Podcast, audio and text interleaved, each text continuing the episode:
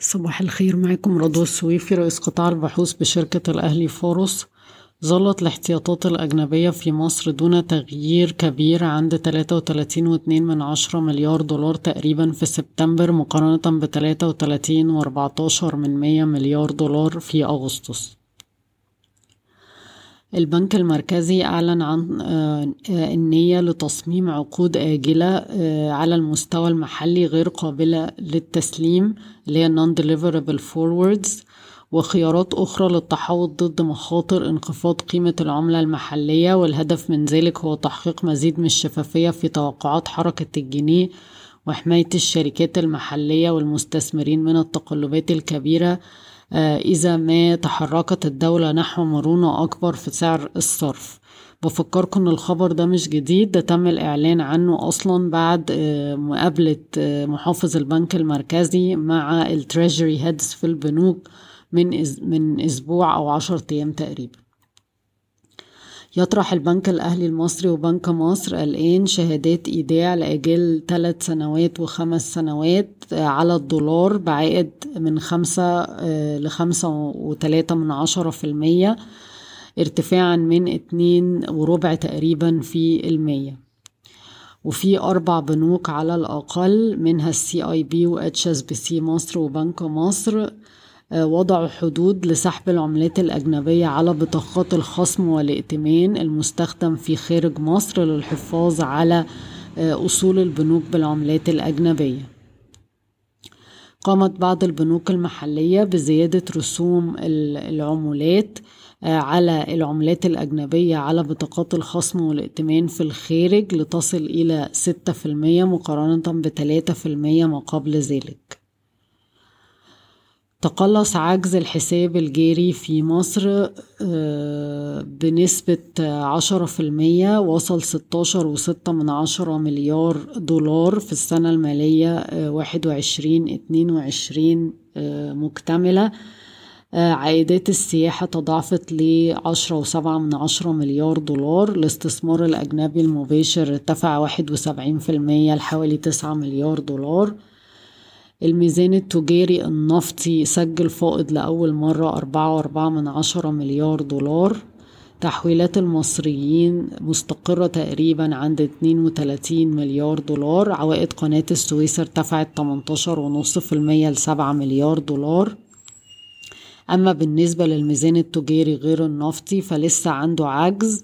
ارتفع بنسبة 14% لحوالي 48 مليار دولار.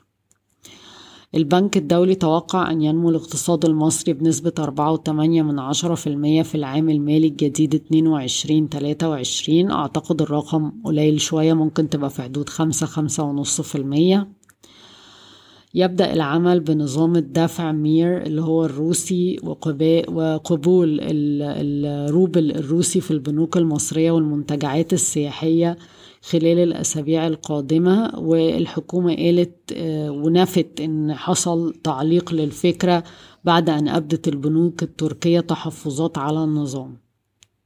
فهم بيقولوا إن مصر لأ مصر مكملة وهتطبق النظام ده. بلغاريا مهتمة باستيراد الغاز الطبيعي المسال من مصر وفي شحنة 63 ألف طن قمح فرنسي وصلت لميناء سفاجة امبارح. رئيس البورصة المصرية والهيئة العامة للرقابة المالية هيقوموا بجولة ترويجية لرأس لسوق رأس المال في مصر في منتصف أكتوبر كما أصدرت هيئة الرقابة المالية لوائح الخاصة بتوريق للتدفقات النقدية المستقبلية. بالنسبة لأخبار الشركات e-finance بتخطط لاستثمار في شركات ناشئة وشركات تكنولوجيا مالية بس تكون بتقدم تكامل لنشاطات المجموعة. تخطط راية للاكتتاب العام بالنسبة لشركاتها أمان القابضة واحتمال راية للتجارة بس ده هيكون في عام عشرين تلاتة وعشرين. فوري هتبتدي أعمالها في مجال التمويل الاستهلاكي باستثمارات 400 مليون جنيه مصري في الربع الأول من 2023 مصر للألمنيوم بدأت عملية إعادة تأهيل بعض خلايا المصنع اللي كانت متوقفة في الأسابيع الأخيرة لزيادة الطاقة الإنتاجية لأن الطلب المحلي زاد بعشرين في المية بعد قيود الاستيراد كما زاد الطلب في التصدير خاصة من أوروبا بعد وقف إمدادات الغاز لأوروبا من روسيا. شركة البابتين للطاقة والاتصالات عقدت عقود بقيمة 52 مليار دولار مع السويدي والجيزة لصناعة الكابلات لتوريد أبراج فولاذية للربط الكهربائي بين السعودية ومصر وكمان عشان مشروع في المغرب. السويدي والمقاولين العرب أنهوا تعاقد أنا أسفة أنهوا خلاص أعمال الإنشاء الأساسية بالنسبة لسد تنزانيا اللي هي استمرت على مدى سنتين.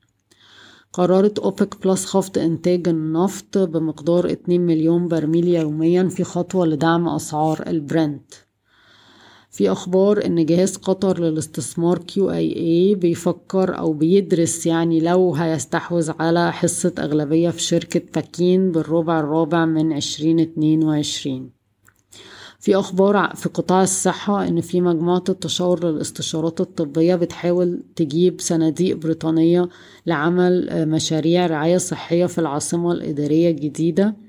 ووزير الصحة بيتكلم مع مجموعة مستشفيات سان دوناتو الإيطالية لدعم مشاريع وخدمات الرعاية الصحية اللي بتقدمها الوزارة. مدينة نصر هتعمل سندات توريق بأكتر من مليار جنيه في خلال ست شهور. وعندنا مصر للكيماويات هتوزع جنيه ونص بعقد توزيع 11 وسبعة من عشرة في المية ومصر سمنت إن هتوزع خمسين قرش بعقد توزيعي تلاتة وأربعة من عشرة في المية. بشكركم ويوم سعيد.